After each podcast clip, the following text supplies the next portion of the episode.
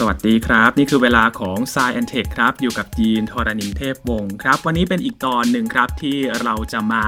ทำความรู้จักกับนักวิทยาศาสตร์ครับ คนนี้เป็นนักวิทยาศาสตร์อารมณ์ดีครับ มาพร้อมกับเสียงดนตรี และแน่นอนครับเป็นอัจฉริยะด้วยนะครับ วันนี้จะมาทำความรู้จักกับริชาร์ดไฟแมนครับ คุยกับอาจารย์บัญชาธนบุญสมบัติใน s ซ e n Tech ครับ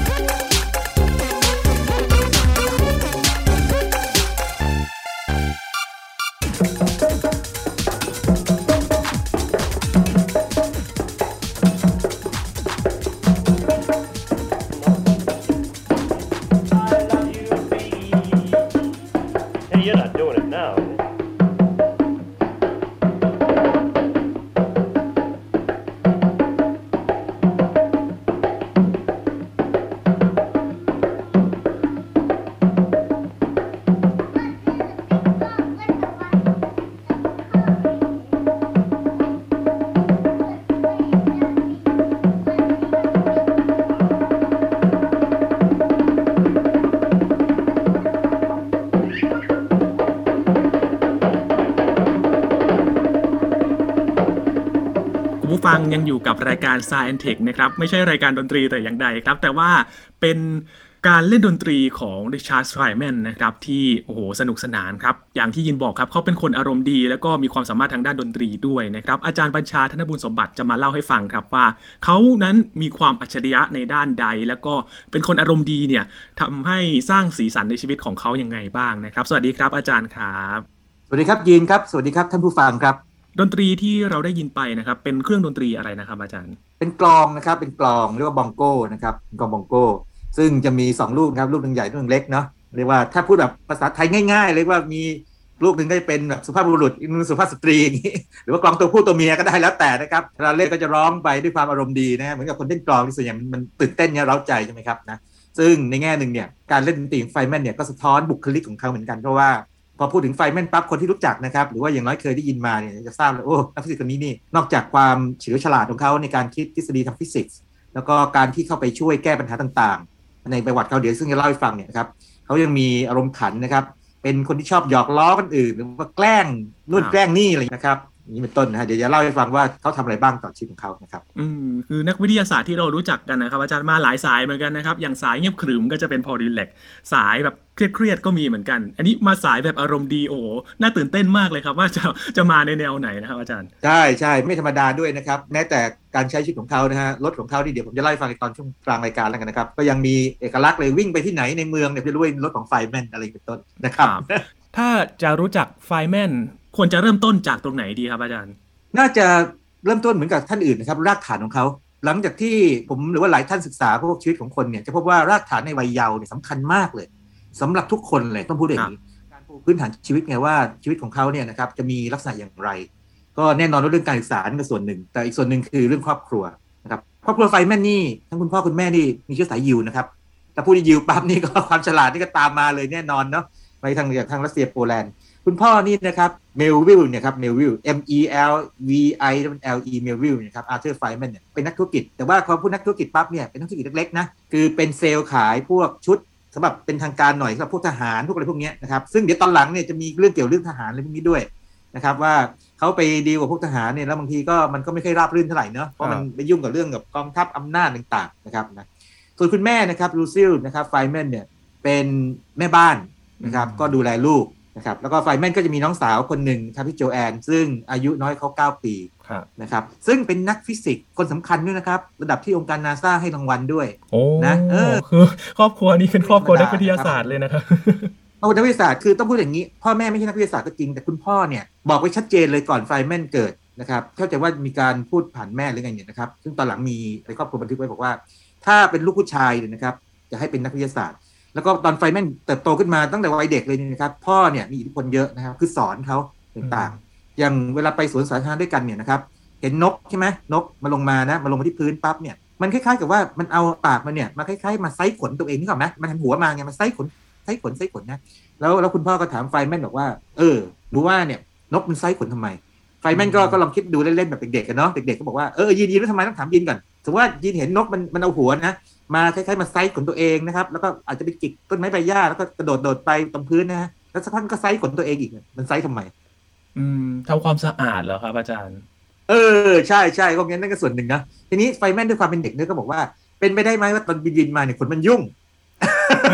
นะครับคิดถึงแมวไงเนี่ยแมวทำให้ให้สะอาดแล้วก็แบบเรียบร้อยใช่ไหมเออคุณพ่อบอกอืมอาจจะใช่ก็ได้นะ แต่ว่าจริงๆแล้วเนี่ยมันมีคล้ายๆมีพวกแมลงมีอะไรยุ่งอยู่ใช่ไหมมันก็จะกินพวกนี้เข้าไปนะเป็นอาหารต่างๆแต่ว่า ไฟแม่นก็มาพบไปตอนหลังว่าคำอธิบายของพ่อเนี่ยก็ไม่ได้ถูกเป๊ะ แต่ว่ามันให้แนวทางที่ถูกต้องเนี่ยในแง่ที่ว่าโอเค ที่ไหนที่มีอาหารเนี่ยก็จะมีสิ่งที่ต้องการอาหารนั้นนะตามไป คือมี supply ก็จะมี demand ทำนองนี้นะ มีตามไปแบบนั้นเป็นต้นครับนะซึ่งเห็นภาพใหญ่กว่า ทีนี้พ่อของไฟแม่นเนี่ยก็จะสอนเรื่องอื่นด้วยนะครับ เช่นคณิตศาสตร์นะเรื่องเกี่ยวกับพิชคณิต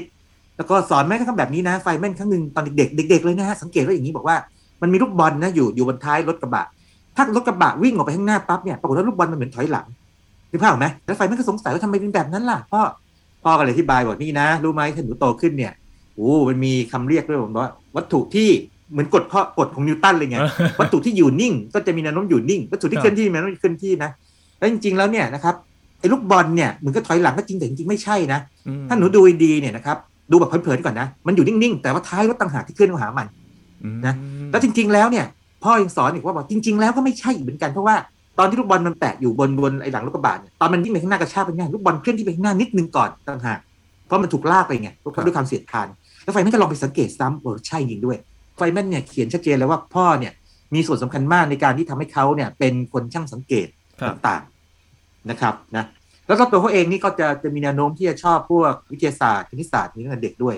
อย่างอย่างน้องสาวเขาเนี่ยจริงๆแล้วก็ฉายแววที่ว่าชอบวิทยาศาสตร์คณิตศาสตร์เนาะมันเป็นเด็ก แต่ว่าเกิดอะไรขึ้นเราไม่ยิน เด็กผู้หญิงอะเนาะครับคือผู้ใหญ่เนี่ยจะมองว่าเด็กผู้หญิงเนี่ยไม่น่าจะเรียนวิทยาศาสตร์หรอกเพราะว่ามันยากไปอันนี้สำหรับเด็กผู้ชายอันนี้สมัยก่อนคิดอย่างนั้นนะโอ้รับความคิดในสมัยก่อนเนาะมันก็ยังแบบไม่ได้พูดถึงความเท่าเทียม ใช่ใช่ใช่แต่ว่าไฟแมนเนี่ยนะครับเป็นคนที่ทำให้น้องเนี่ยสนใจวิทยาศาสตร์ถึงขนาดว่าตอนหลังกลายเป็นนักฟิสิกส์ชั้นนำนะครับถึงขนาดที่เมื่อกี้ที่เล่าให้ฟังว่าองค์การนาซาได้ยอมรับด้วยนะครับได้รับรางวัลด้วย ตอนที่น้องสาวอายุประมาณสี่ห้าขวบเองเนี่ยนะครับแล้วไฟแมนอายุสิบสามแล้วเนี่ยนะครับต่างเก้าปี ปรากฏว่าปลุกน้องสาวขึ้นมากลางดึกเลยยิน บอกว่าเนี่ยไปดูอะไรกันน้องสาวก็ตามตามพี่ชายไปใช่ไหมแล้วเดินออกไปข้างนอกบ้านนี่เดินไปในสวนกอล์ฟปรากฏว่าชี้ดูบนฟ้าในดูท้องฟ้าออโรราอืมเห็นแสงออโรราสวยๆบนท้องฟ้าไงบ้านของไฟแมนอยู่ที่ไหนนะครับเขาอยู่ที่นิวยอร์กครับอยู่นิวยอร์กแล้วเชื่อไหมตอนหลังเนี่ยนะครับน้องสาวคุณโจแอนเนี่ยทำงานวิจัยเกี่ยวกับออโรราเลยโอ้ คงเป็นความประทับใจในวัยเด็กส่วนหนึ่งเหมือนกันนะครับแต่ทีนี้น้องก็มาเล่าตอนหลังนะครับบอกว่า ด้วยความที่รู้ว่าพี่ชายตัวเองเนี่ยเป็นคนฉลาดมาก ก็เลยมีข้อตกลงพี่ชายบอกว่า พี่พี่สามารถทำเรื่องวิทยาศาสตร์ได้ทุกเรื่องยกเว้นออโรราคือกลัวกลัวว่าเดี๋ยวพี่พี่จะไปแย่งงานตัวเองทำไงแล้วเกิดอะไรขึ้นรู้ไหมมันมีอยู่ครั้งหนึ่งเนี่ยริชาร์ดไฟแมนนะฮะได้ไปเรียกว่ารับเชิญไปที่สถานที่แห่งหนึ่งนะเป็นผู้ขอดูดาวต่างนักฟิสิกส์ญี่ปุ่นซึ่งศึกษาออโรราเนี่ยก็ ต้อนรับใช่ไหมแล้วก็บรรยายเอออโรราให้ฟังลึกมากเลยแล้วก็มันดีมาก ด้วยความที่เขาก็เป็นคนที่แบบชอบคิดชอบสนใจต่างนักฟิสิกส์ชาวญี่ปุ่นก็ชวนไฟแมนเนี่ยบอกว่ามาทำงานด้านนี้ด้วยกันไหมเขาตอบว่าไงรู้ไหมยินเออเป็นยินยินตอบว่าไงคือน้องสาวเคยห้ามไว้เนี่ยบอกว่าห้ามทำเขาน่าจะตอบแบบตรงๆไปนะครับ น้องสาวคงอยากจะโอ้โอเขาพูดอย่างนี้ก่อนเขาบอกว่าใช่ใช่เขาพูดแค่แค่ยินเขาบอกว่าเดี๋ยวต้องไปขออนุญาตน้องสาวก่อนคือจริงๆเขาอยากทำไงน้องสาวห้ามขออนุญาตก่อนปรากฏว่าพอกลับไปไปที่บ้านไปเจอน้องสาวบอกเนี่ยมีเพื่อนนักฟิสิกส์ชาวญี่ปุ่นเนี่ยขอให้ เอ่อแบบว่าไปช่วยครับช่วยร่วมงานเรื่องออโรราด้วยกันนะปรากฏว่าไงรู้ไหมน้องสาวตอบคำเดียวเลย no no กับ no จบเลยหนังหนังสือก็เลยเล่าให้ฟังบอกว่า นับแต่นั้นมาเนี่ยไฟแมนกับออโรราก็เลยขาดจากกัน คือไม่ได้เกี่ยวข้องกันอีก ไม่มีสิทธิ์ไปยุ่งไงกับงานน้องสาว ดูแต่ตามืออย่าต้องนะอ่ามือห้ามยุ่งเพราะว่าน้องสาวรู้ทันฉลาดมาก แต่จริงๆน้องสาวเขาเคยเกทับไฟแมนนะครับบอกว่าตอนเด็กๆเนี่ยเขาเคยวัด IQ แล้วพี่ชายก็วัด IQ ด้วย ของริชาร์ดไฟแมนก่อน123ซึ่งก็สูงพอสมควรเนาะ123คือโอ้ IQ เฉลี่ยคนปกติอยู่ในช่วงประมาณ90ถึง110เฉลี่ยคือ100อะนะครับนะแต่ว่า90ก็ไม่ถือว่าต่ำหรอกนะ90ถึง110แต่ว่าของริชาร์ดไฟแมนเนี่ยนะครับ123นะฮะแต่ของเขา124พี่ชาย123แต่น้องสาว124นั้นเขาน้องสาวก็เลยแบบรับพี่ชายบอกว่าจริง ๆ แล้วเนี่ย ตัวเองเนี่ยฉลาดกว่าพี่ชายนะเป็นอารมณ์ขันเป็นอารมณ์ขันของพี่น้องคู่นี้ก็แสดงว่าจริงๆเขารักกันมากนะครับคู่นี้ รักกันมาก คือตอนที่ไฟแมนไปเรียนที่พรินสตันคือเขาจบ MIT ปริญญาตรีนะครับ แล้วก็ตอนที่เรียนบัณฑิตศึกษาเนี่ยไปที่พรินสตันก่อนไปเนี่ยก็หอบหนังสือพวกของใช้ไปด้วยใช่ไหมปรากฏว่าทำทีคล้ายๆกับลืมหนังสือไว้เล่มหนึ่งบนโต๊ะปรากฏว่าน้องสาวมาเจอเข้าแล้วไปบอกพ่อแม่ไงบอกว่า เนี่ย พี่ริชาร์ดเนี่ยเขาเขาลืมหนังสือไว้บอกว่าเปิดดูไม่ใช่ หนังสือเล่มนั้นเป็นหนังสือดาราศาสตร์ไฟแม่นเขียนชื่อน้องสาวเอาไว้คล้ายๆมอบให้น้องสาวไงโดยที่ไม่พูดอะไรเลย เออเป็นสัญลักษณ์กันบอกว่าเนี่ยอยากให้น้องเรียนดาราศาสตร์อะไรอย่างนี้ หรืออยากให้น้องสนใจวิทยาศาสตร์เพราะชอบเห็นชอบไอ้พวก astronomy อะไรอย่างเงี้ยชวนดูออโรราดูต่างแล้วก็จริงๆแล้วน้องสาวโจแอนก็บอกว่านั่นเป็นจุดเปลี่ยนในชีวิตเลยคือว่าแบบแม้ว่าคล้ายๆแม่ไม่สนับสนุนโดยพ่อแม่เนี่ยไม่สนับสนุนเนี่ยแต่ว่าพี่ชายนี่แบบหนุนเต็มที่นะครับต่อมาก็ไปได้ปริญญาเอกเลยนะครับ จากมหาลัยซีราคิวส์นั่นน้องสาวคนนะครับ โอเคนี่เรื่องครอบครัวเขาครับโอ้ครับ คือความเป็นพี่เป็นน้องก็ทำให้ส่งเสริมกันและกันนะครับ ก็ทำให้ประสบความสำเร็จมาจนถึงทุกวันนี้ แต่ก็จะเห็นว่าอย่างนี้คือหลายอย่างในชีวิตเนี่ยมันจะมีมิติซับซ้อนนะนะครับยินแล้วก็มีนิดนึงนะครับยินอันนี้เกี่ยวข้องกับที่เราเคยคุยมาด้วยไฟแมนเนี่ยเป็นหนึ่งในวิช i o n a r y คือคนที่มองอะไรไกลมากเลย อย่างนาโนเทคโนโลยีเนี่ยไฟแมนเนี่ยถือว่าเป็นบิดาของนาโนเทคโนโลยีนะเพราะว่าเขียนบทความหรือว่าให้ปาฐกถาไงหรือว่าลึกลงไปเนี่ยโดยสรุปคืออย่างนี้ ไม่มีกฎทางฟิสิกส์ไหนเลยที่ห้ามไม่ให้มนุษย์เนี่ยไปจัดการกับอะตอมทีละอะตอมนึกภาพไหมเออแล้วก็คือแบบว่าที่ล่างสุดเนี่ยนะครับที่ bottom ต่ำสุดเนี่ย ยังมีพื้นที่เยอะแยะให้มนุษย์ทำงานเลยครับแล้วก็พวกนักนาโนเทคโนโลยีเนี่ยเขาถือว่าไฟแมนเนี่ยเป็นเป็นบิดาของนาโนเทคโนโลยีเลย ทีนี้เราเคยคุยกันเรื่องควอนตัมคอมพิวเตอร์ครับยินถ้าเกิดว่าใครจำได้นะ ไฟแมนอีกเหมือนกันที่เป็นคนที่ให้ความคิดเกี่ยวเรื่องควอนตัมคอมพิวเตอร์ โดยบอกว่าคอมพิวเตอร์ธรรมดาเนี่ยมันไม่สามารถที่จำลองเหตุการณ์ของระบบควอนตัมได้ มันต้องใช้ระบบควอนตัมด้วยกันจำลองเหตุการณ์และ quantum simulation นะครับดังนั้นในแง่ของนักควอนตัมคอมพิวเตอร์เนี่ย เขาก็จะถือว่าไฟแมนเนี่ยเป็นอาจจะไม่ใช่เรียกว่าบิดา แต่ว่าเป็นคนที่ให้กำเนิดแนวคิดนี้เหมือนกันนะครับเพราะฉะนั้นคนนี้ไม่ธรรมดานะเห็นไหมไกลมากเลยไกลมากเลยโอ้นะครับทั้งนาโนเทคโนโลยีก็ยังมีควอนตัมมาเกี่ยวข้องด้วยนะครับเป็นคนแรกเลยเวลาพูดนาโนเทคปั๊บเนี่ยนะครับบทแรกๆเลยจะพูดถึงเลยว่าไฟแมนริชาร์ดไฟแมนนะครับแล้วถ้าเกิดว่าไปดูหนังสือเกี่ยวกับควอนตัมคอมพิวเตอร์ก็อีกเหมือนกันไฟแมนอีกเหมือนกันอันนี้ยังไม่นับที่เขาได้รางวัล Nobel Prize นะครับว่าที่เขาทำงานจริงๆ อันนี้แค่ความคิดนะยังไกลขนาดนี้เลยคิดดูนะคนนี้ไม่ธรรมดานะ แล้วก็ถ้ามันเกี่ยวกับนาโนเทคโนโลยีเนี่ยเขามี vision ว่าอย่างว่าเขาอยากจะให้คนนักประดิษฐ์เนี่ยสร้างเรียกว่าเครื่องจักรเป็นไดนาโมไฟฟ้านะมอเตอร์ไฟฟ้าเนี่ยครับที่เล็กมากๆเลยนะครับ ต้องใช้กล้องจุลทรรศน์ส่องดูเลย ปรากฏว่ามีคนทำได้จริงด้วย แล้วให้รางวัลหนึ่งพันเหรียญแล้วต่อมาเนี่ยเขาบอกว่าใครที่สามารถที่จะเขียนคล้ายๆ กับย่อหน้ากระดาษคืออย่างนี้ยินเวลาเปิดหนังสือเนี่ยนะครับเราก็อ่านไปตาเราใช่ไหมครับบอกถ้าคุณสามารถย่อลงมาลงไปอีก 25,000 เท่า จนต้องใช้กล้องจุลทรรศน์ ส่องมันดูเนี่ยแล้วเป็นกล้องจุลทรรศน์อีกตอนได้เนี่ยนะครับให้รางวัลปรากฏมีคนทำได้จริงโอ้โหนะครับนะซึ่งมันบ่งบอกว่าเขาเนี่ยเป็นคนที่เรียกว่านอกจากจะมีความเก่งทางวิชาการแล้วเนี่ยยังมีวิสัยทัศน์ แล้วก็กระตุ้นให้คนเนี่ยได้คิดได้ทำด้วยเหมือนกันนะครับ อืมไม่ธรรมดาจริง ๆ ครับอาจารย์คนนี้ คือครับขอนอกเรื่องนิดนึงนะครับ อาจารย์ไม่เกี่ยวกับผลได้งาเลนยได้วิทยาศาสตร์ครับ ดูรูปเขาตอนหนุ่มๆนะครับเหมือนดาราท่านหนึ่งเลยครับอาจารย์ โอ้ยหล่อครับหล่อหล่อความจริงไฟแมนเนี่ย บางคนก็บอกเป็นสัญลักษณ์ของเรื่องความภูมิใจนักฟิสิกส์นะบ้างบอกว่าเฮ้ยนี่นักฟิสิกส์ไม่ใช่จะต้องแบบดูแบบเหมือนหัวยุ่งๆเหมือนไอน์สไตน์ดูแล้วก็ใส่ชุดขาวหรือว่าทำอะไรอย่างนี้นะหล่อได้เหมือนกันหล่อเป็นดาราได้เหมือนกันนะครับแล้วก็มีอารมณ์ขันด้วยใช่ใช่นะคล้ายๆไฮเซนแบกตรงนี้ไหมไฮเซนแบกก็หล่อเนาะไฮเซนแบกตอนหนุ่มๆก็โอ้คล้ายๆกันเลยครับหน้าหล่อหล่อเฟี้ยวเลยแหละนะครับนะครับใช่เรามาดูผลงานเขานิดนึงนะครับผลงานเขานะครับก็มันเกี่ยวควอนตัมเยอะเหมือนกันนะครับ อย่างเออเราเคยคุยกันว่าทฤษฎีควอนตัมหรือกลศาสตร์ควอนตัมเนี่ยมี 3 รูปแบบเนาะครับคือกลศาสตร์เมทริกซ์โดยไฮเซนแบกใช่ไหมอ่ามีเป็น quantum algebra ของดิแรกใช่ไหมครับครับนะแล้วก็มีกลศาสตร์คลื่นของชเรอดิงเงอร์ปรากฏว่าไฟแมนได้คิดอีกรูปแบบหนึ่งขึ้นมานะครับเรียก path integration หรือการ integrate ตามเส้นทาง ง่ายๆอย่างนี้ครับยินคือสมมติว่าอย่างนี้ อนุภาคตัวหนึ่งนะครับ เช่นอิเล็กตรอนแม้แต่โฟตอนเนี่ยนะครับครับจะเคลื่อนที่จากตำแหน่ง A ไป B จากที่นี่ไปที่นั่น ไฟแมนปรากฏว่าอย่างนี้ในทางควอนตัมเนี่ยเห็นว่ามันมีความไม่แน่นอนอยู่ใช่ไหมเราบอกไม่ได้ไงเป็นไงไฟแมนบอกว่าเป็นไปได้ไหมที่ เราจะคิดแบบนี้เลย มันไปทุกเส้นทางเลย คือไปแบบตรงๆไปแบบโค้งๆไปหรืออ้อมอะไรบางอย่างคดเคี้ยวไปมาแล้วไปจบที่ที่เดียวกัน แต่ว่าเส้นทางแต่เส้นทางเนี่ยนะครับ มันจะมีคล้ายๆกับปริมาณทางคณิตศาสตร์ที่มันเกี่ยวข้องกับความน่าจะเป็นนะครับไม่เท่ากันนะครับอืมเราจะต้องคล้ายๆกับใช้วิธีการทางคณิตศาสตร์เนี่ยคำนวณหาว่า ในสุดแล้วนี่ยมันไปตามเส้นทางไหน ซึ่งวิธีนี้นะครับเป็นวิธีที่ powerful มาก เพราะว่ามันทรงพลังมากเพราะว่ามันรวมเอากลศาสตร์คลาสสิกเข้าไปด้วยแล้ว เป็นแค่เรียกว่า subset หรือเป็นแค่ส่วนหนึ่งของวิธีการนี้ และวิธีการนี้นะครับต่อมาเนี่ยสตีเฟนฮอว์กิงนะครับกับโทมัสเฮอร์ท็อกนะครับได้ไปใช้ในการอธิบายการกำเนิดจักรวาลว่าจริงๆแล้วเนี่ยจักรวาลอาจจะมีจุดกำเนิดหลายแบบก็ได้นะคือไม่ได้บิ๊กแบงอย่างเดียวไงกำเนิดหลายแบบเลย แต่ว่าเส้นทางในอดีตเนี่ยบางเส้นทางได้สลายหายไป นะครับจนกระทั่งเหลือแค่ปัจจุบันนี้เป็นต้นเออคิดอะไรแบบนี้เป็นต้นนะครับโอ้ดังนั้นเนี่ยไฟแมนนี่เป็นนักคิดที่โหแจ๋วมาก แล้วก็ path integral วิธีการนี้นะครับได้กลายเป็นวิทยานิพนธ์กันด้วยเป็นอย่างเอกนะครับอืม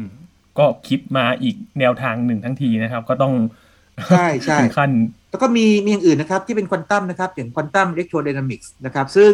เป็นการที่มองว่าพวกคลื่นแม่เหล็กไฟฟ้าต่างๆนี่ครับเอ๊ะมันถูกปล่อยออกมาจากพวก อิเล็กตรอนยังไงนะตอนที่อิเล็กตรอนมันเปลี่ยนชั้นพลังงานนี่เป็นต้นใช่ไหมครับจริงๆแล้วเรื่องนี้นะครับพวกดิแรกอะไรพวกเนี้ยเคยคิดมาก่อนแล้วครับแต่ว่าเจอปัญหาครับยินมคือเจอปัญหาที่ว่าพอถึงเวลาคำนวณแท้ๆเนี่ยมันได้ค่าอนันต์ออกมาไงคือค่ามันไม่โอ้ไม่ make sense ไงมันดูไม่ได้เออไฟแมนนะครับแล้วจริงๆแล้วนักฟิสิกส์สองคนนะที่ได้รางวัล Nobel Prize ร่วมกันเนี่ยได้คิดวิธีการของตัวเองขึ้นมานะครับในการที่ว่าจัดการกับปัญหาพวกนี้นะครับอ่าแล้วก็สำเร็จนะครับแล้วก็ได้รับการยอมรับ ก็เลยทำให้ไอ้ quantum electrodynamics เนี่ยหรือ QED เนี่ยครับก็เติบโตมา แล้วก็ไฟแมนเนี่ยยังคิดวิธีการที่มองพวกสมการเป็นภาพนะครับเรียกว่าแผนภาพไฟแมนยินลองจินตนาการนะว่าโอ้โหฟิสิกส์เนี่ยเราชอบพูดถึงเนี่ยพอพูดฟิสิกส์ปั๊บเนี่ยสมการเต็มมันโอ้ยุ่ยเยสูอะตใช่ไหมยากเลยครับไม่อยากจะไปแตะเลย ใช่ใช่นั่นคือปัญหาไงทีนี้ไฟแมนรู้รู้เรื่องนี้ดีไงแล้วรู้ว่าเวลาสมมติว่าอนุภาคมันมีอันตรกิริยากันเนี่ยนะครับอนุภาคสมมติว่าอิเล็กตรอนเข้ามาเจอใกล้ๆกันเนี่ยมันผลักกันด้วยแรงทางไฟฟ้านะครับลบเจอลบมันผลักกันอย่างนี้นะครับ โอเค มันก็มีสมการอะไรเกี่ยวข้องไฟแมนมองเป็นภาพเนี่ยแล้วก็ให้สัญลักษณ์แต่ละอย่างนะครับสำหรับพวกอนุภาคแต่ละอย่างแล้วก็อนุภาคที่มันแลกเปลี่ยนต่างด้วยแผนภาพไฟแมนแล้วจุดน่าสนใจอยู่นี้ครับยินที่ที่เกริ่นไปตอนต้น ไฟแมนได้เอาแผนภาพนี้นะครับ วาดลงไปบนรถแวนของตัวเองนะครับรถแวนตัวเองนะฮะแบบแผนภาพไฟแมนแปลว่าอะไรรู้ไหมครับยินรถเขาสีออกเป็นทองทองๆเหลืองๆทองหน่อยนะรอบคันเนี่ยเป็นแผนภาพไฟแมนแปลว่ารถคันนี้วิ่งไปที่ไหนเนี่ยคนก็จะรู้เลยริชาร์ดไฟแมนอยู่นี่ละ นะครับในเมืองแล้วรถคันนี้เลยกลายเป็นรถประวัติศาสตร์ของแคลิฟอร์เนียไปเลยนะครับ อยู่ในพิพิธภัณฑ์ไปเลยครับแล้วที่สำคัญนะครับยินป้ายรถคันนี้เนี่ย เจ๋งด้วย ป้ายรถคันนี้เนี่ยจริง ๆ ต้องการสะกดว่าควอนตัมคือข้างบนเนี่ยเขียนว่าแคลิฟอร์เนียนะ เดี๋ยวถ้าใครสนใจไป search อินเทอร์เน็ตดูนะ แต่ข้างล่างเนี่ย มันเขียนเกือบเกือบๆคล้ายควอนตัมคือมัน Q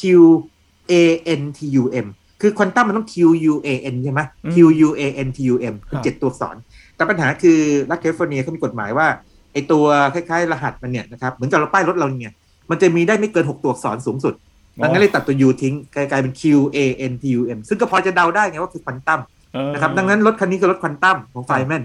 เท่ไหมคือลองคิดถึงนักฟิสิกส์สักคนหนึ่งซึ่งถึงขนาดที่ว่าโอเคเก่งระดับโนเบล Prize นะครับได้รางวัลจาก QED ไปเนี่ย แล้วก็มีรถแวนของตัวเองนี่นะครับ แล้วก็วิ่งไปทั่วเมืองนะครับ รถควอนตัมเนี่ยไม่ธรรมดามีสีสันมากใช่ไหมคนนี้ คือไปไหนก็ทุกคนก็รู้หมดเนี่ยว่าเนี่ยไฟน์แมนไฟน์แมนแน่นอนใช่ใช่นะครับมุมอื่นที่อาจจะไม่ใช่เป็นงานวิจัยแล้วเป็นอย่างนี้ครับยิน จริงๆมันเป็นการวิจัยเหมือนกันแหละ คือตอนที่เขาจบปริญญาตรีจาก MIT แล้วนะครับ ก็เรียนอยู่ที่พรินซ์ตันไปเรียนบัณฑิตศึกษานะครับเรียนปริญญาเอกเนี่ยช่วงนั้นเป็นช่วงสงครามโลกครั้งที่ 2 แล้วมันมีข่าวว่าทางเยอรมนีเนี่ยกำลังสร้างระเบิดปรมาณูหรือระเบิดอะตอมอยู่ใช่ไหมครับ แน่นอนว่าสหรัฐอเมริกาจริงๆแล้วอังกฤษก็ด้วยนะครับอังกฤษก็พยายามสร้างแต่อเมริกาเนี่ยก็จะมีโครงการหนึ่งเรียกว่า Manhattan Project ครับซึ่งเป็นโครงการที่พูดง่ายๆคือสร้างระเบิดให้ได้ก่อนเยอรมนีดังนั้นถ้าเกิดว่าฮิตเลอร์เกิดสร้างได้ก่อนเนี่ยนะครับหายนะเลยครองโลกเลย แน่นอนก็ต้องระดมพวกนักวิทยาศาสตร์ชั้นนำนะครับออปเพนไฮเมอร์นะครับเป็นแกนนำนะครับไปอยู่นีลส์ บอร์ก็ถูกเชิญไหมครับนีลส์ บอร์พอทราบไหมนีลส์ บอร์ที่ถูกเชิญไปด้วยนะ แต่เป็นที่ปรึกษาไงนะครับคือคนเก่งๆเนี่ยไปไปเพื่อนเต็มเลย แล้วคิดดูนะครับคนเก่งๆระดับไอน์สไตน์ก็มีนะครับ ไปเป็นที่ปรึกษาโครงการนี้ไฟน์แมนซึ่งยังไม่ได้จบปริญญาเอกเลยอะแค่กำลังเรียนเรียนปริญญาเอกอยู่กำลังเรียนอยู่นะครับนะถูกเชิญไปด้วยอะโอ้ยินเข้าใจไหมนักศึกษาเป็นนักศึกษาไม่ธรรมแสดาดงว่าความความรับเก่งก็เนี่ยเป็นที่ลือเรื่องไงไม่ธรรมดาใช่ไหมครับ แล้วก็พอไปเนี่ยปรากฏว่ามีส่วนสำคัญมากนะครับ คือไปคำนวณนะครับ แล้วก็เขาแบ่งเป็นทีมย่อยๆใช่ไหมส่วนใหญ่หัวหน้าทีมย่อยๆพวกนี้จะเป็นพวกอาวุโสหน่อยไงนึกภาพไหมจะอาวุโสหน่อยเพราะว่ามันต้องมีมีบารมีต้องมีมีความเก่งแต่ไฟแมนเนี่ยก็ได้เป็นหัวหน้าทีมที่มีอายุน้อยสุด แล้วยังไม่เป็นด็อกเตอร์ด้วยซ้ำไปคิดดูเป็นขนาดนั้นเลย แล้วก็ตอนไปนั่นด้วยความที่ซนของเขานะครับช่วงเวลาที่เขาบอกโอ้โหจริงว่าไอ้งานแบบนี้มันน่าเบื่อเพราะมันเป็นงานเกี่ยวทหารเขาไม่ชอบไงตัดสินใจลังเลอยู่นานนะแต่พอไปแล้วเนี่ยนอกจากไปทำงานจริงจังแล้วเนี่ยไปซนด้วยคืออย่างนี้ ทหารเนี่ยเขาเขาชอบเก็บความลับเยอะไงพวกนักฟิสิกส์แต่ละคนเนี่ยเวลาคุณทำเอ่องานออกมาเนี่ยคุณต้องเก็บใส่เซฟให้ดีใช่ไหมแล้วล็อกเอาไว้ใช่ไหมของใครของมันเนี่ยไฟน์แมนเที่ยวไปอืมเที่ยวไปทำอะไรรู้ไหมยิน ไปแกะรหัสเซฟของคนอื่นของเซฟคนอื่น แล้วก็แกะมาได้ด้วยนะ เออแบบคือถอดรหัสออกมานะครับ แล้วไปแกล้งนักฟิสิกส์บางคนนะครับ แล้วก็แบบแกล้งเอาเอาข้อความไปใส่ลงไปจนนั่งนักฟิสิกส์คนนั้นคิดว่า มีสายลับของศัตรูของรัสเซียเนี่ยนะครับของโซเวียตเนี่ยเข้ามาแล้วอะไรเงี้ยนึกภาพไหมโอ้ก็เข้ามาสายลับของฝั่งเยอรมันต่างๆเข้ามาเนี่ยครับมาแบบนั้นเป็นต้น แล้วก็ทหารเนี่ยแน่นอนว่าเขาต้องกักตัวเอาไว้อยู่ในบริเวณใช่ไหมที่ไม่ให้ออกไปเนี่ย ไฟแมนเนี่ยก็หนีมุดรั้วออกไปนะครับแล้วไปโผล่ตรงหน้าประตูทางเข้า โดยที่คนบอกว่าจริงๆ แล้วคุณจะเข้าออกเนี่ยมันต้องมีบัตรผ่าน มีข้อมูลอยู่ใช่ไหมอะมีใครเข้าใครออกใครอยู่ไหนเนี่ยครับตอนเข้ามาบอกคุณยังไม่ออกไปเลยคุณเข้ามาได้ยังไงใช่ไหมก็มุดรั้วไปไงเขาหาช่องทาง แต่ว่าช่วงนั้นเป็นช่วงที่เขาเป็นช่วงที่ดราม่าสุดในชีวิตเพราะว่าช่วงนั้นเนี่ยเป็นช่วงที่เขาแต่งงานแล้ว แล้วก็ภรรยาคนแรกเนี่ยเรียกว่าเป็นวัณโรคเนาะเขานั่งเศร้าเหมือนกันเพราะว่าต่อมาภรรยาไม่นานเนี่ยเสียชีวิตอืมนะครับนะครับพร้อมๆกับการที่พ อระเบิดไปลงฮิโรชิมานางาซากิเนี่ยตอนหลังเนี่ยไฟน์แมนหนึ่งคิดได้ไงแบบว่า ตัวเองเนี่ยมีความผิดพลาดอยู่อย่างหนึ่งคืองี้คนจะมองว่าโอ้โหนักฟิสิกส์เนี่ยคุณไม่รู้สึกเสียใจเหรอเขาบอกว่าเขาผิดพลาดตรงที่ว่าอย่างนี้บอกว่าตอนที่มาเริ่มงานนี้เนี่ยเขาตอบรับเพราะว่าเขาคิดว่ามันเป็นไปได้ที่เยอรมนีเนี่ยจะสร้างระเบิดปรมาณูหรืออะตอมนะครับเขาเลยแบบตอบรับมาร่วม แต่ว่าเขาลืมคิดไปว่าในสงครามโลกครั้งที่สองเนี่ยเยอรมันนี่แพ้ก่อนไงคือญี่ปุ่นเนี่ยสู้เป็นประเทศสุดท้ายไงถึงโดนทิ้งบอมไง เขาลืมคิดไปว่าในเมื่อเยอรมนีแพ้ไปแล้วเนี่ยเหตุผลเบื้องต้นที่ทำให้เขามาทำงานนี้เนี่ยมันหมดไปแล้วเนี่ยทำไมเขาถึงทำงานต่อ แล้วทำไมอเมริกาต้องไปทิ้งระเบิดที่ฮิโรชิมากับนางาซากิด้วยเป็นต้นครับครับอันนี้ไฟแมนยอมรับ ยอมรับว่าเขาผิดก็ผิดตรงนี้ว่าเขาไม่ได้คิดเลยตอนนั้นนะครับ คืออย่างที่เรารู้กันนะครับนักวิทยาศาสตร์มันก็มีความผิดพลาดกันได้นะครับอาจารย์ใช่ใช่ใช่แล้วเขาก็บอกว่าจริงๆตอนนั้นเนี่ยอย่าลืมว่าตอนนั้นเนี่ยจริง ๆ อาจจะอายุมากพอสมควรแต่ก็ไม่ได้มากถึงขนาด 40 50 นะ อายุ 20 กว่าๆไงยิน นึกภาพไหมแล้วจริงๆแล้วเขาไม่อยากมาด้วยเพราะว่าอยากจะทำงานปริญญาเอกให้จบ งานเขาไอ้เรื่องของไอ้พวก pass integral ที่ที่เล่าให้ฟังเนี่ยครับ integrate ตลอดทุกเส้นทางเนี่ยก็เลยแทนที่จะถูกนำเสนอทันทีเนี่ยก็ถูกดีเลย์ไปประมาณ6ปีนะครับเพราะว่ามีมีไอ้โครงการที่มันขัดขวางครับยังมีอีกมุมหนึ่งครับที่อาจารย์กระซิบมาบอกเหมือนกันว่าเขาพูดถึงความงดงามของดอกไม้นะครับ มีประโยคที่พูดผ่านสื่อด้วยใช่ไหมครับอาจารย์ I have a friend who's an artist, and he's sometimes taken a view which I don't agree with very well. You'll hold up a flower and say, Look how beautiful it is. And I'll agree, I. And he says, You see, as I, as an artist, can see how beautiful this is. But you, as a scientist, oh, take this all apart and it becomes dull thing. And I think that he's kind of nutty. First of all, the beauty that he sees is available to other people and to me too. I believe, although I may not be quite as refined as aesthetically as he is, that I can appreciate the beauty of a flower. At the same time, I see much more about the flower than he sees. I could imagine the cells in there, the complicated actions inside, which also have a beauty. I mean, it's not just beauty at this dimension of one centimeter. There's also beauty at smaller dimensions. The inner structure,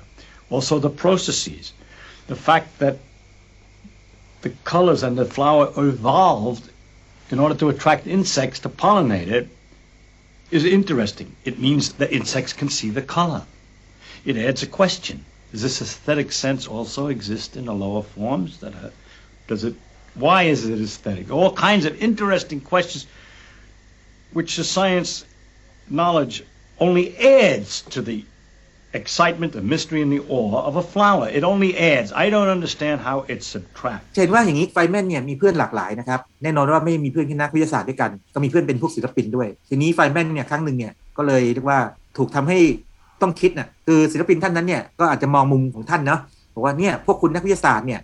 มองไม่เห็นความงามดอกไม้เลยอืมเราพวกศิลปินเนี่ยเห็นความงามดอกไม้สวยงามใช่ไหมต่างๆ ไฟแมนบอกใครบอกเลยบอกสิ่งที่คุณเห็นเราก็เห็นเหมือนกัน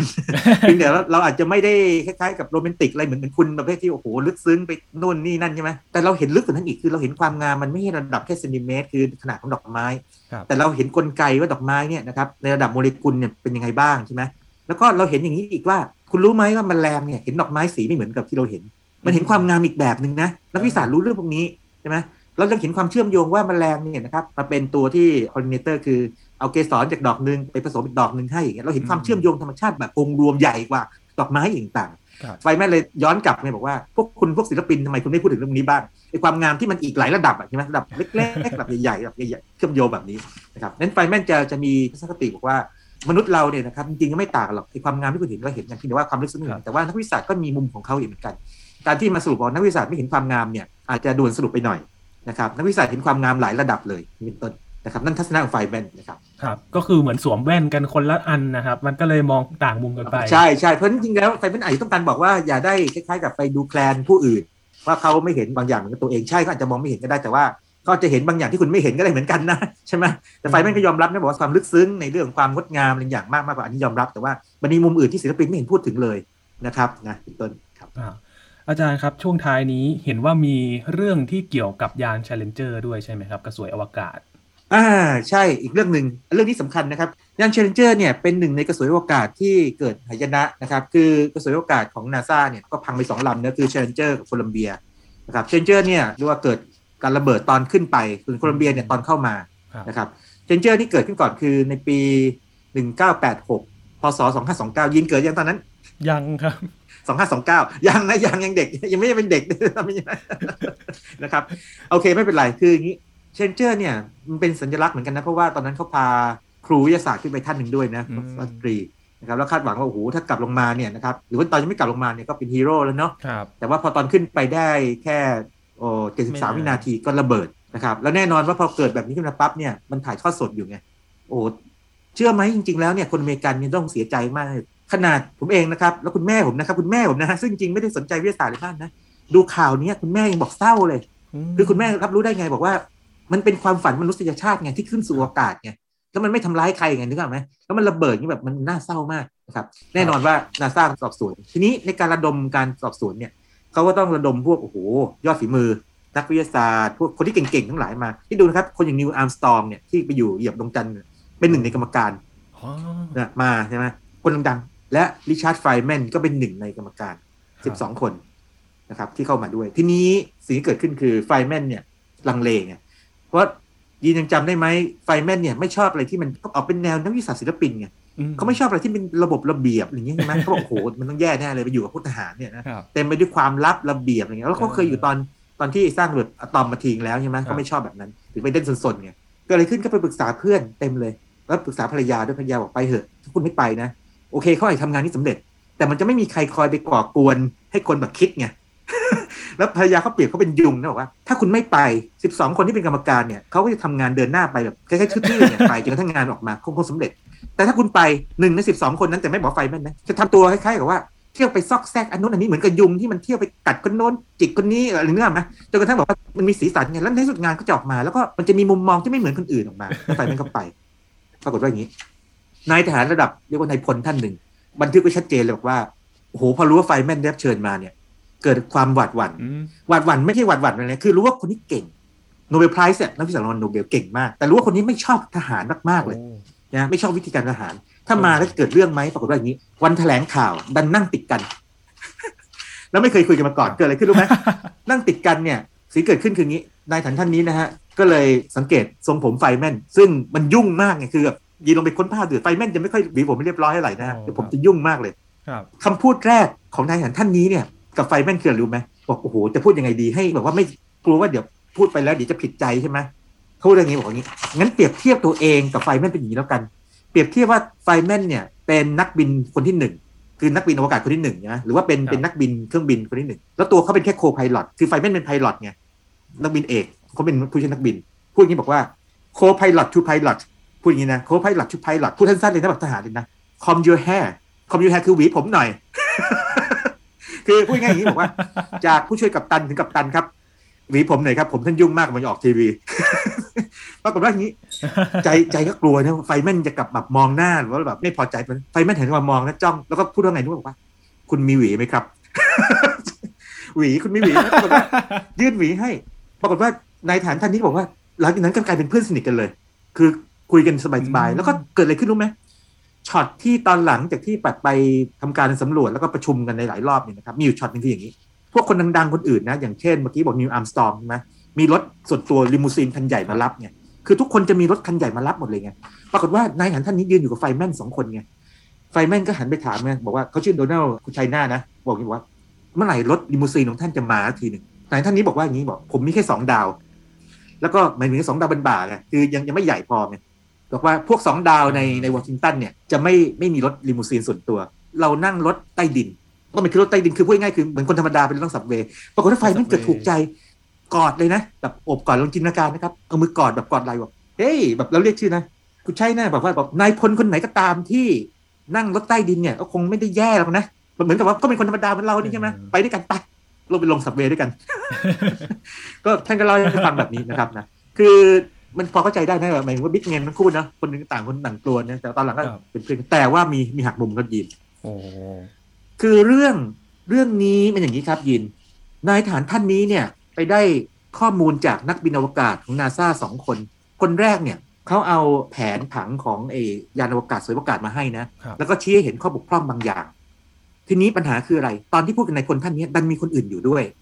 สิ่งที่เกิดขึ้นคือหลังจากนั้นไม่นานปั๊บเนี่ยนะครับ โดนทางการของทหารเนี่ยสอบสวนกับนาซาร่วมมันสอบสวนว่าคุณเอาความลับไปแพร่งพราย แม้ว่าจะเป็นกรรมการก็ตามเนี่ยแต่เป็นความลับราชการเนี่ยแล้วถูกไล่ออก ฟังดีนะครับ นักบินอวกาศของนาซาถูกไล่ออก แม้ว่าจะเอาข้อมูลเนี่ยมาบอกกับหนึ่งในกรรมการก็ตาม ก็ถือว่าข้อมูลเป็นข้อมูลลับเนี่ยถูกไล่ออกไป ทีนี้สิ่งที่เกิดขึ้นคืออย่างนี้ เวลาบอกเนี่ยมันมันมีเรื่องภายในการเมืองอยู่ เพราะว่าถ้าบอกไปแล้วเนี่ยมันจะสะเทือนของตำแหน่งใครบางคนนึกภาพไหมแต่นี้ที่ต้องแอบมาบอกอย่างนี้ ทีนี้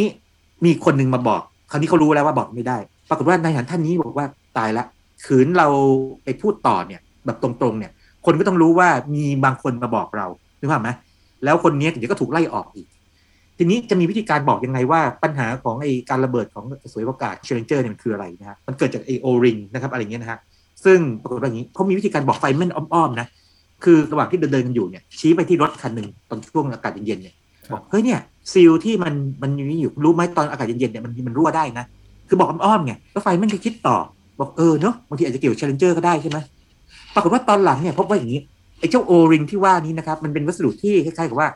มันไม่ยืดหยุ่นเวลาอากาศหนาวจัดไงยิน แล้วมันทำให้เกิดรอย crack ขึ้นมา แล้วก็ทำนำไปสู่หายนะของชาเลนเจอร์คิดดูนะแบบรอย crack เล็กๆในในชิ้นส่วนบางชิ้นเป็นอย่างนี้ถ้าแค่นี้เนี่ยคนก็จะคิดว่า โอ้ เป็นเพราะกรรมการได้สืบสวนจนกระทั่งไฟแมนเนี่ยนะครับทำการทดลองต่อหน้าทีวีนะเขาเอา O-ring จำลองมาเนี่ยนะครับแล้วก็ทำการทดลองให้ดูเลยว่าถ้ามันถูกแช่ในน้ำเย็นเนี่ยแล้วก็มาหักด้วยมือเนี่ยเป็นยังไง ตอนแรกไฟแมนคิดว่าตัวเขาเองเนี่ยเขาเป็นหนึ่งในผู้ที่ค้นพบหลักๆเนี่ย แต่ตอนหลังก็พบว่าอย่างนี้ ตอนไฟแมนเรียกว่าก่อนที่จะเสียชีวิตเนี่ยนะครับแต่คนท่านนี้ก็ไปสารภาพบอกว่าจริง ๆ แล้วเนี่ยเขารู้ความลับนี้มาจากคนข้างวงใน แล้วก็ได้บอกไฟแมนแบบอ้อมๆพูดง่ายๆคือเป็นการใช้หลอกใช้อัจฉริยะ แบบชนิดที่ทำให้อัจฉริยะไม่รู้ตัว ตอนหลังไฟแมนนี่นะครับโอ้โหยินว่าไฟแมนโกรธไหมอืม น่าจะโกรธนะครับโกรธโกรธโกรธโกรธที่ว่าอย่างนี้มันเหมือนตบหน้าเขาไง คือจริงๆเขาเป็นคนอารมณ์ดีก็จริงเนี่ย แต่ว่าการทำแบบนี้เนี่ยมันเหมือนเขาเป็นคนชอบพูดอะไรตรงๆ เพราะว่าเขาเคยบอกผมลืมเล่าไปนิดหนึ่งเขาเคยบอกกับนายทหารท่านนี้กับทุกคนบอกว่า จริง ๆ ที่เขาไม่ชอบงานทหารเพราะว่าความลับมันเยอะเขาบอกถ้าเขามารับทำงานนี้เนี่ยสิ่งที่จะพูดกับเขาทุกอย่างเนี่ยต้องไม่ใช่ความลับ แต่นี้ไอสิ่งที่นายทหารท่านนี้เนี่ยซึ่งไปกอดคอกันลงรถไฟใต้ดินไปเนี่ยนะครับอุตส่าห์สนิทกันแล้วเนี่ยถึงแม้ว่าจะไม่ใช่แบบว่ามาบอกความลับอะไรไม่บอกไม่ความลับอะไรแต่ว่าเป็นวิธีการบอกอ้อมๆไงไม่ตรงไปตรงมาไง ซึ่งไฟแม่นโกรธแต่ว่านายหารท่านนี้ก็บอกว่าหวังว่าไฟแม่นเข้าใจแล้วก็เป็นผู้ใหญ่เนาะนะแต่ว่าไฟแม่นตอนหลังมาเขียนครับเขียนว่าไงรู้ไหมบอกว่า โดยสรุปอย่างนี้นะผมพบภายหลังว่า เวลาผมทำอะไร โดยที่ไม่มีใครมาเกี่ยวข้องเนี่ยคือคิดด้วยตัวเองเนี่ยนะครับจริงๆแล้วเนี่ย ผมกำลังถูกคล้ายๆกับ I'm being worked operated ถูกคนอื่นแบบควบคุมอยู่นะครับโดยคนที่บางหลังต้องการทำให้บางอย่างสำเร็จนะ โดยที่เขาไม่ได้มามีส่วนเกี่ยวข้องเขาบอกว่าคนพวกนี้ฉลาดมาก คุณก็รู้ใช่ไหม ผมก็ทำไปตามสิ่งที่เขาเนี่ยวางหมุดเอาไว้ไงบอกว่าเนี่ยเฮ้ยดูนี้สิดูนั้นสิแล้วผมก็ต่อจิ๊กซอว์ให้เขาแล้วในที่สุดเนี่ยไฟมันก็บอกว่าเหมือนกับว่าทำงานจนเนี่ยงเสร็จเหมือนกับเป็นความผิดผมเอง จริง ๆ แล้วพวกนี้เนี่ยคล้ายๆกับใช้ผมนะครับ อันนี้มันก็เลยเป็นบทเรียนของไฟแมนซึ่งเขาก็ยอมรับนะคล้ายๆว่า ตัวเขาเองเนี่ยก็คล้ายๆถูก manipulate ถูกใช้ได้เหมือนกันนะครับ เพราะฉะนั้นบทเรียนตรงนี้เนี่ยมันน่าสนใจที่ว่าบางทีงานที่มันเกี่ยวข้องกับความลับ หรือว่าเกี่ยวข้องกับอำนาจมากๆเลยนะครับแม้แต่คนที่ฉลาดระดับอัจฉริยะอย่างไฟแมนเนี่ยก็ถูก manipulate หรือถูกหลอกใช้ได้เหมือนกันนะครับอืมบทเรียนสำคัญเลยอันนี้นะครับโอ้คือมีหลายมุมจริง ๆ นะครับของไฟแมนทั้งเรื่องของความหลายมุสมนุกมากสนานหลายมุเฮมมากฮาจริงความเครียดความดราม่าก็มีหมดเลยใช่ใช่ แล้วก็มีมุมหนึ่งอันนี้เดี๋ยวขอเล่าอีกนิดนึงนะครับเพื่อให้จบในหนึ่งสวยงามไฟแมนนี่เป็นครูที่ดีมากนะครับเป็นครูที่ชั้นยอดเลยลูกศิษย์รักมาก เพราะว่าเวลาอธิบายเนี่ยนะครับเขามีคติประจำตัวว่าอย่างนี้บอกว่าถ้าคุณอธิบายให้เด็ก ๆ ฟังแล้วเขาไม่เข้าใจแสดงว่าคุณไม่เข้าใจมันเหมือนกันนึกภาพไม่ยิน คือสมมติว่าคุณมีทฤษฎีก็ตามเนี่ยคุณต้องอธิบายให้เด็กเนี่ยเข้าใจได้ ถ้าคุณอธิบายได้ทำอย่างทีนี้มันก็มีเรื่องเล่าเยอะมากเลย เช่น ก่อนเลคเชอร์นะครับในบางเลคเชอร์เขาเนี่ยเขาไปที่ห้องเลคเชอร์นั้นนะฮะก่อนเวลาอยู่ในนั้นห้าชั่วโมง เพื่อที่จะซ้อมกับห้องเปล่าๆว่าการพูดหรือว่าการเล่าหรือการทำอะไรต้องทำยังไง คนถึงจะเข้าใจนะครับนะแล้วตอนหลังเนี่ยนะครับเขาไปอยู่ที่ Caltech California Institute of Technology นะครับที่แคลิฟอร์เนียเนี่ยจริงๆ Princeton เชิญเขานะครับเขาจบ Princeton ไงครับแต่ว่า Princeton ไม่มีการเรียนสอนไงยินนะครับอืมเขาเลยไปที่ California Caltech เพราะมีการเรียนสอนเนี่ยนะครับที่ Caltech เนี่ย California Institute of Technology เนี่ยก็เลยบอกว่าให้เขาเป็นคนที่ปฏิรูปหนังสือเรียนเลย แล้วตอนหลังออกมากลายเป็น Feynman Lecture on Physics สามเล่ม ซึ่งคลาสสิกมาก เป็นเรียกว่าหนึ่งในชุดหนังสือที่ดีที่สุดในโลกทางฟิสิกส์นะจนถึงปัจจุบันนะครับ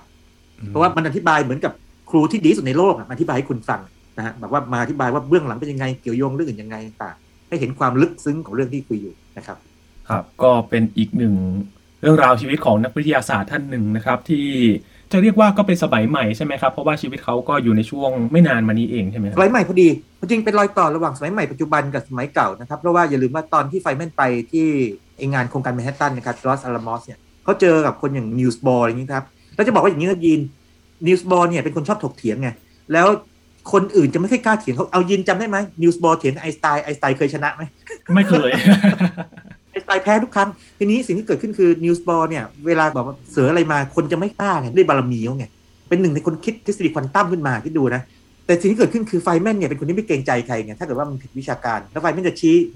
แล้วนีลส์บอร์จะชอบมากไง คือนีลส์บอร์ที่ใจกว้างมากนะ เวลาคิดอะไรขึ้นมาปั๊บเนี่ยเขารู้เลยว่าคนอื่นจะไม่กล้าเถียงเขาแต่เขาจะเรียกหาไฟแมนนะอ่าบอกไปตามไอ้หนูนั่นหน่อยสิไปตามไอ้หนูนักฟิสิกส์คนนั้นมาหน่อยสิเออมาเถียงกับผมหน่อยแล้วไฟแมนก็ไม่เกรงใจที่จะเถียงกับนีลส์บอร์ด้วยอะคิดดูขนาดนั้นเลยนะครับฉันเป็นคนที่เรียกว่ามีความอิสระมีความคิดมากแล้วเก่งจริงนะครับครับ ก็เป็นอีกหนึ่งท่านที่ควรรู้จักไว้ครับ แล้วก็มีชีวิตที่สนุกสนาน แล้วก็มีความครบรถจริง ๆ ครับ แต่แน่นอนครับความเป็นอัจฉริยะของเขาทำให้ ต้องเป็นที่จดจำในวงการวิทยาศาสตร์เลยนะครับ กับริชาร์ดไฟแมนนะครับ วันนี้ขอบคุณอาจารย์บัญชามาก ๆ เลยนะครับ ยินดีมากครับยินครับ นี่คือ Science Tech ครับ คุณผู้ฟังติดตามรายการกันได้ที่ www.thaipbspodcast.com นะครับ รวมถึงพอดแคสต์ช่องทางต่างๆ ที่คุณกำลังรับฟังอยู่ครับ อัปเดตเรื่องวิทยาศาสตร์เทคโนโลยี และนวัตกรรมกับเราได้ที่นี่ทุกที่ทุกเวลากับไทย PBS Podcast นะครับ ช่วงนี้ยีนทรณินเพศวงศ์พร้อมกับอาจารย์บัญชาธนบุญสมบัติลาไปก่อนนะครับ สวัสดีครับ